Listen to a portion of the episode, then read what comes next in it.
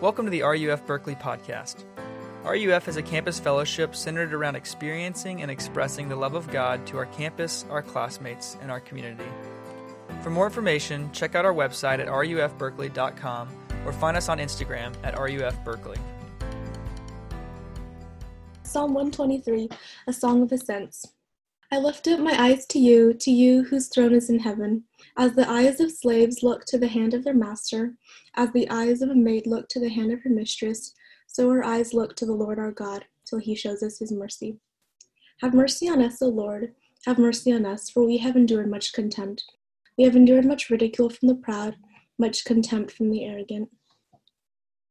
So we just read Psalm 123, and uh, it's the next song on the road, if you will.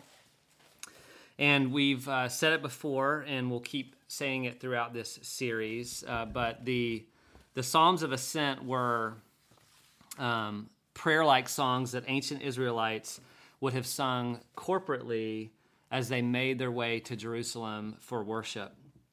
And uh, these songs were a map of sorts uh, of the normal Christian life, and they they tell us they they still are right, and they they tell us where we come from, what's truest about ourselves. They tell us what to expect. They tell us where to turn, and they tell us uh, where we're headed. And uh, these psalms have a way of of tuning our hearts, of of staining our hearts. If you remember the language that I used from a few weeks ago, they stain our hearts with imagery and poetry and metaphor that that tells us the the truest story of who we are and who God is and what He's done for us. Um, and as poetry, right, it, it gets into our bones in ways that simple propositional truths just don't. Um, so it, it tells us something about the extent to which God goes to communicate, to reveal Himself to us in a myriad of ways. One of those ways being poetry um, songs just have a way of getting in you um, in, in ways that other things don't. And these psalms uh, have a way of uttering the depths of our emotional life and a way of declaring the heights of um, God's eternal love for his people. And uh, this psalm, Psalm 123, uh, is about a key feature of the Christian life, and um, that's suffering suffering. We talk a lot about suffering, especially in the Psalms. And there's three things that I want you to see about suffering in this psalm in particular. The first is that I want you to know that you should expect suffering in the Christian life. Number two, I want you to know how to see suffering. And number three, I want you to know how to approach suffering. So I want you to know that you should expect suffering, how to see suffering, and how to approach suffering. So let's start with the first um, expect suffering. Um, the first thing I want you to realize is that if there's one thing that we know already through this series, it's that your apprenticeship to the way of Jesus will be marked by suffering. We are now four Psalms into this series, and three of them uh, 120, 121, and then 123. Three of them are overwhelmingly centered around the reality of suffering and of sadness and of sorrow, um, of insecurity and anxiety. It's kind of everywhere in the Psalms. And that says one thing really loud and clear to me, and that's that being a Christian does not mean you escape the pain and the sorrow and the sadness and the suffering of the world. And, and if anything, it actually means that you come into even closer contact with it, right? Just look at the Psalms that we've gone through. Uh, just four in, uh, Psalms that capture the normal Christian experience, this normal journey, and three of them already have heavy suffering, sadness, kind of trauma language. and the reason I think that we need to hear this tonight is because uh, modern forms of, of Christian spirituality tend to give us a vision of the Christian life as one that's lived on the mountaintops, um, as one that's overwhelmed with warm fuzzies for Jesus. And the result of that is, is really twofold. Uh, one it, usually um, naive Christians kind of embrace the faith under the assumption that everything will start going smoothly for them once they embrace God, that life will cheer up. And now that they've gotten right with God, all these blessings will kind of start pouring out in their lives. Uh, class will start going well. Um, maybe their dating life will start going well. Friendships will begin to turn in a positive direction. Uh, but when things don't begin to happen that way, uh, they begin to question things. And many walk away disillusioned by what they were promised. Uh, secondly, uh, many non Christians, uh, to their credit, they, they actually sniff this out from the get go and they aren't buying it. So they double down on their position that Christianity is just um, a bunch of naive uh, delusionment that ignores the real pain and frustration that the real world sees every day.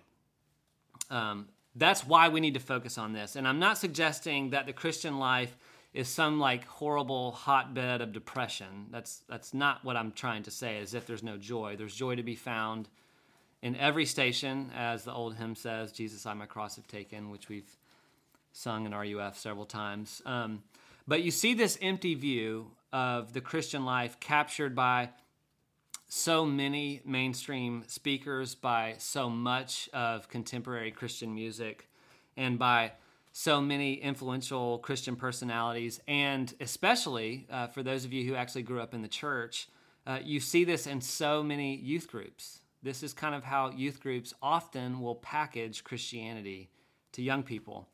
Um, one of my favorite authors, uh, James K. Smith, has a great quote on this where he says, We've created youth ministry that confuses extroversion with faithfulness.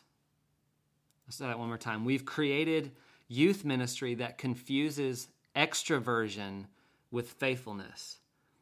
We have effectively communicated to young people that, says, that sincerely following Jesus is synonymous with being fired up for Jesus, with being excited for Jesus, as if discipleship were synonymous with fostering an exuberant, perky, cheerful, hooray for Jesus disposition, like what we might find in the Glee Club or at a pep rally. Um, it's a great quote that really captures well what I'm trying to get across. I, I, another one, I read a tweet recently um, by a very prominent Christian publication that said, quote, a calling from God will always be accompanied by his peace as well as anything else we need.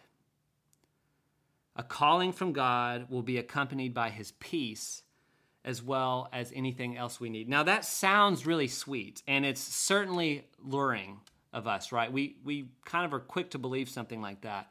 But I want you to tell me this what was the Garden of Gethsemane, was that a picture of peace for Jesus? Is peace how we would describe Jesus' calling to go to the cross. And so, friends, more often than not, what the psalmist is trying to communicate here is that living by faith usually feels like death, not like peace. God does promise us peace in the Christian life in some sense, but it's not always accompanied um, with what we're called to and the road that we travel. And in some ways, it's a peace that surpasses understanding. So it's not as though we will feel this warm feeling inside when we know that we're exactly where God wants us. And I want you to see that, right? And the psalm shows us that that suffering should be expected. It's a part of the package. And uh, that's actually a good thing, as we'll see a little bit later. So you should expect suffering. That's the first thing that I want you to see. And secondly, I want you to know uh, what I want you to know is how to approach, or sorry, how to see suffering. Um, there's a similar problem here that we see also in uh, the expectation of suffering or the lack thereof, the lack of expectation. And uh, I want to be very pastoral in how I address this because so much, um, so much hinges upon our ability to recognize suffering both the suffering that we experience at the hands of others and also the suffering that we bring on ourselves by destructive patterns in our lives. And here's the main problem that I see Okay? The main problem that I see is that when we think of suffering, the images that we associate with that term are usually very extreme. Uh, we think of poverty, we think of malnutrition uh, in underdeveloped countries, we think of genocide, we think of oppression, we think of exploitation, we think of uh, marginalization, and all of those things, uh, for sure, and certainly fall under the category of suffering. Um, however, what we usually dismiss and don't think about is like the day to day mundane trials that we experience that shape so much of our lives, no matter where we live or how much money we have or how little money we have. And moreover, we, we actually often overlook ourselves and how the problem starts right here. C.S. Lewis um, has a great quote The real problem of the Christian life comes where people do not usually look for it. It comes the very moment you wake up each morning. The real problem of the Christian life comes where people do not usually look for it. It comes the very moment that you wake up each morning. So I want to be really practical here for a moment, uh, and I want to highlight for you ways that you may be suffering, um, that you're experiencing the brokenness of the world, either that is due to your own decisions in life or the decisions of others. Uh, I want to highlight for you ways that you may be suffering and haven't allowed yourself to own it. Trials that you experience that aren't necessarily extreme examples of this. Um, again, I'm not going to say, uh, remember the time that you woke up and hadn't eaten for a month. You know, that stuff happens in the world, and undoubtedly that's suffering. But there's so much too. In fact, Paul, the Apostle Paul, says that to live and wait for Jesus is by default a life that's lived marked by suffering. A world that is not yet made new is to live in submission uh, to a world where the curse still reigns in many ways.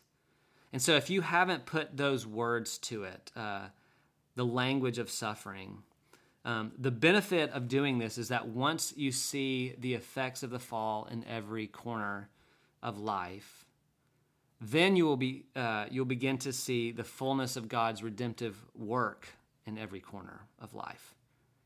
If you want to know the reach of God's love, you have to see the depths of our depravity. You have to see the depths of our suffering. You have to see the depths of our brokenness and our sin. So I want to just highlight some of these things that maybe just kind of gloss over our imagination as we walk through each day. So what about what about dating? What about dating as a Christian, as a student at Berkeley? Right? How many of you have actually considered or put this language to it, considered the toll being a Christian places on your dating life at Berkeley? How you following Jesus in dating means, among many other things, uh, dating another Christian, and that you may be waiting for a long time while you're here. Have you weighed that cost? Have you considered that in the category like when you experience the sadness of being alone? Because let's just get straight, right? Like we all love to be like really proud that like we're strong in our singleness, and there's nothing wrong with singleness, but we all want to be loved. We want to be loved by a significant other. We want to be loved by our friends. We all want to be loved by our parents, and we all want to be loved by God. And so there's a sadness that comes along with that, especially when we look at the story of the Bible from the very beginning when God says it's not good for us to be alone. And yet, some of us are alone, and some of us will be alone for a long time. There's some sadness there, there's suffering there. Um, we can even speak to uh, engagements right now, right? We've had a handful of engagements in RUF over the past couple of weeks. And uh, congrats to you that have been engaged, um, gotten engaged. Uh, but one of the hard lessons to learn about marriage is that uh, a marriage isn't lived on the mountaintops of an engagement party. Uh, as fun as that is, a marriage is really lived out by dying to yourself one day at a time for the rest of your life. And don't kid yourself. Like, that is daunting. Uh, my old boss, Kevin Twit, when I was an RUF intern at Belmont, whenever he would uh, do weddings, he would always say, You can either get married uh, out of faithfulness or you can get married out of utter naivete, which is to say that like if you think that these particular feelings will persist the entire your entire life, you're foolish. You're very naive. Or you can get married in faithfulness to someone whose feelings and covenantal love never change, and that's Jesus. And you root your relationship on that. But nonetheless, right, it's hard. It's a great song by Andrew Peterson called Dancing in the Minefields. It's a metaphor for what marriage is. I'd encourage you to listen to it. Uh, what about your families? Right, so often, I mean, that's a main conversation that I have with students um, conversations about their families. And many of you, as do I, uh, come from broken homes, from uh, divorced parents. And uh, many of you have not spent the time to think about how that's skewed your view of intimacy or of love or of honesty. Right? It's actually impacted you in ways that you've never admitted to yourself. Like one of the most vital relationships in your life as you've grown up, you've seen it modeled in a really poor way. And there's been no repentance or forgiveness or confession in the midst of that. And you're kind of left alone to like put those pieces back together yourself. And you don't have the tools or the categories to do it. And so you just kind of let it go. But being a Christian means you wade into that and you begin putting the pieces back together like the psalmist does. Some of you have never wrestled with the pain uh, that you have from emotionally distant parents. Like maybe your parents stayed together, but now you have these deep scars due to their neglect, um, whether it was intentional or not. Right? Perhaps your parent, your parents were just uh, overwhelmed in the moment and denied you the attention um, or the care or the love that you feel like you desperately needed in a moment in your life. Um, some of you, uh, in fact, probably all of you, uh, as Berkeley students, you're pulled between the enticing, you can have it all narrative of Berkeley and careerism and uh, a faithful life lived in obedience to God's call on your life and that is suffering that tension right? That that that feeling of living in God's world and not knowing which road to take that is a product of the fall. That's the simple day-to-day sufferings that we all encounter. And you're weighing the costs of following Christ as you think through why do I take a job and for what reasons do I take that job? Some of you, uh, you know, if we talk about friendship, right? Some of you have never had a real friend and you've never you've never admitted that to anyone. You kind of go to bed each night alone with that thought. You've never had a real friend. You could be in a room full of people and you could feel totally alone. Uh, you could be as um, raw and transparent as could be but you're never actually vulnerable with anybody. No one's ever gotten in or you've never connected with anybody it's suffering, right? The inability to connect with people, the anxiety that we feel, the reason why we turn to alcohol so often when we go to frat parties or, or whatever, like consulting parties, whatever happens at Berkeley. Right? I mean, it makes us feel like a superhero. It gives us the courage to not feel alone anymore. Uh, some of you question, so you, you, you wrestle with doubt or whether you actually believe this stuff, whether Jesus and Christianity is actually true and worth following. And that is suffering. I've said this before. Um, I had a conversation once with a professor of mine in seminary, Dr. Vern Poythress. And, uh, you know, I, I've wrestled with doubt for the majority of my Christian life. And I remember I talked to him one time and he said, you know, folks struggle with intellectual suffering. Uh, kind of plagued by doubts, not being able to make sense of uh, what faith in Jesus actually means. Some of you uh, live in shame. A lot of us live in shame because we can't find any motivation to do the basic things in life. And we don't tell anybody about it. Like, we can't find the motivation to just get up in the morning we can't find the motivation to go to class. We can't find the motivation to make our bed. Right? And if you're honest, like for many of us, it's easier to just hide in a fantasy world of video games. Not telling, not let anybody come in to that because it's too vulnerable, it's too shame inducing. And that's real pain and it takes real vulnerability to work through. Um, I could list, uh, I'll list one more, but there's, I mean, we could go on and on and on. Some of you feel paralyzed by being good. You have created such a veneer and a facade, and you have worked so hard at checking all the boxes and doing all the right things. But there's this secret about you that nobody else knows. And you are so afraid of letting anybody know what that secret is. And you are suffocating from the weight of keeping that secret. Each day, each morning, we wake up, and the first thing that we encounter is ourselves. Can I get out of bed? Can I make my bed? Can I go to class? Can I engage a friend? Will these people love me? Will my relationships last? Will my marriage last? Like one after the other, they mount up, they mount up. Like all of life is suffering. There's a suffering component, a broken component to all of life. And we could turn over every rock in our lives and find some sort of suffering some sort of us that needs deep healing. Um, so we need to expect suffering. The psalmist gives us, reframes for us an expectation in the Christian life that it's one of suffering.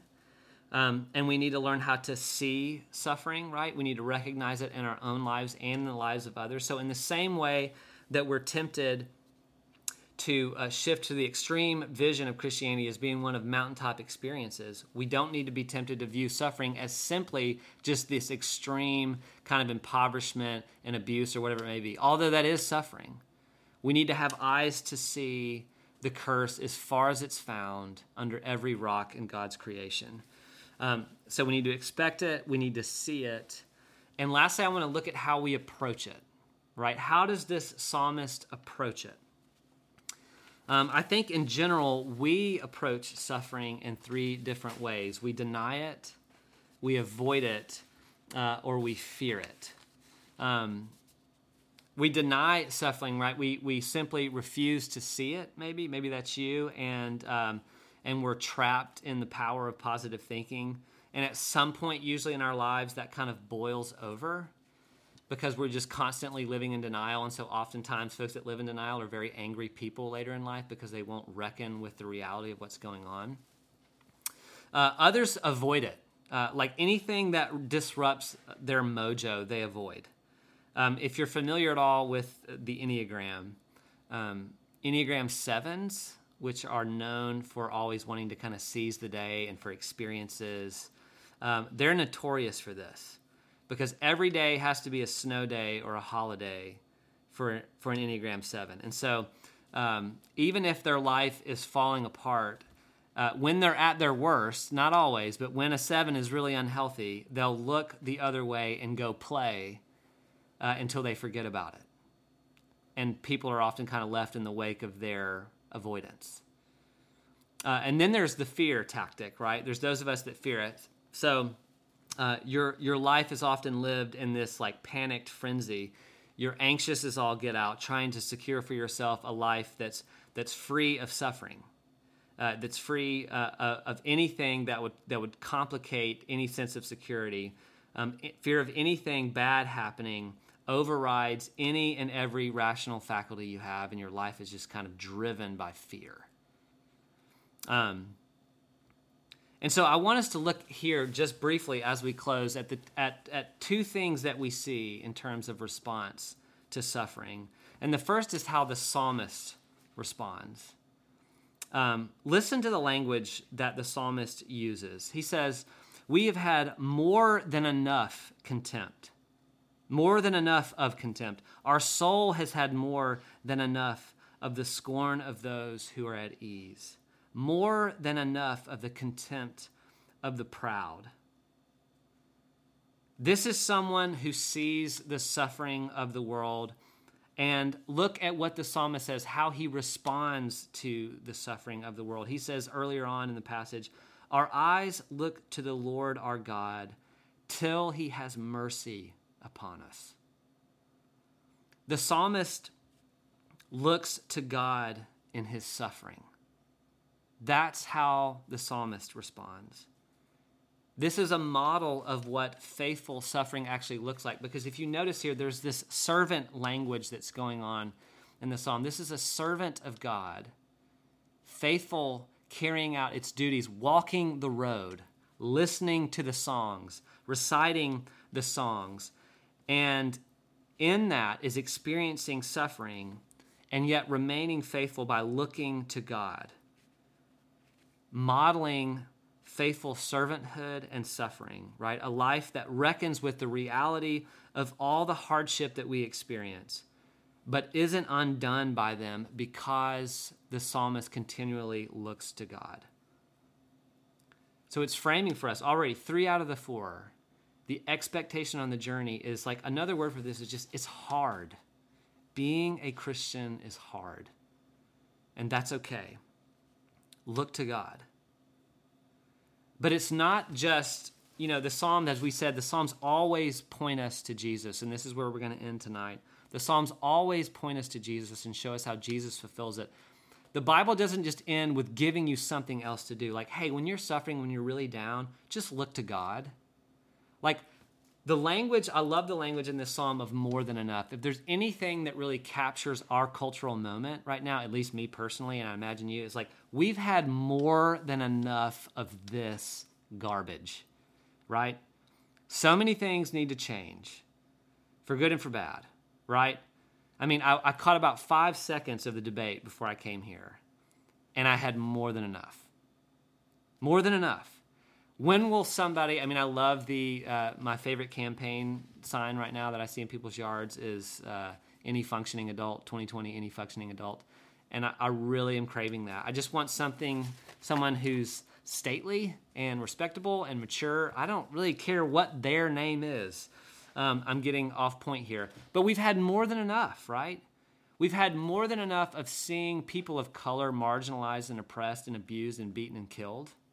We've had more than enough of trying to figure out the racial narrative of our country what's wrong, what's right, what's wrong, what's not. We need help. Okay, and the psalmist turns to God because God gives help and God gives mercy. Um, but the psalmist also points us to Jesus, right? And it, and it shows us how God responds to suffering. And God responds to suffering by looking to us. The Bible doesn't just tell us to look to God, God responds to suffering by looking to us. So the psalmist is crying for mercy, and the beautiful thing about Christianity is that we are not left looking for God. God has looked for us and he has found us. And he has shown us the mercy that we so desperately need vertically in terms of salvation, and He has shown us the roadmap through the Psalms to extend that mercy and grace horizontally, which we so need desperately now in this cultural moment. And so that's why Mary, in closing here, that's why Mary, in the Gospel of Luke, chapter 1, when she bursts out into song, when she realizes that she is with child, she's with the Savior. And she says in verse 47 and 48, my soul magnifies the Lord, and my spirit rejoices in God my Savior, for he has looked on the humble estate of his servant. He has helped his servant Israel in remembrance of his mercy. God has looked on us in Jesus. He looks at us in Jesus and through Jesus, and he always finds us, and he always shows us mercy. And so, as we experience the same road that this psalmist experienced, I want you to know that you should take heart because even as you feel the ache of suffering, the unavoidable and inevitable ache of suffering, you will never be broken by that suffering because Jesus was broken by that suffering for us. And through that breaking, his mercy continually flows to us forever and ever. And we have eternal access to that mercy.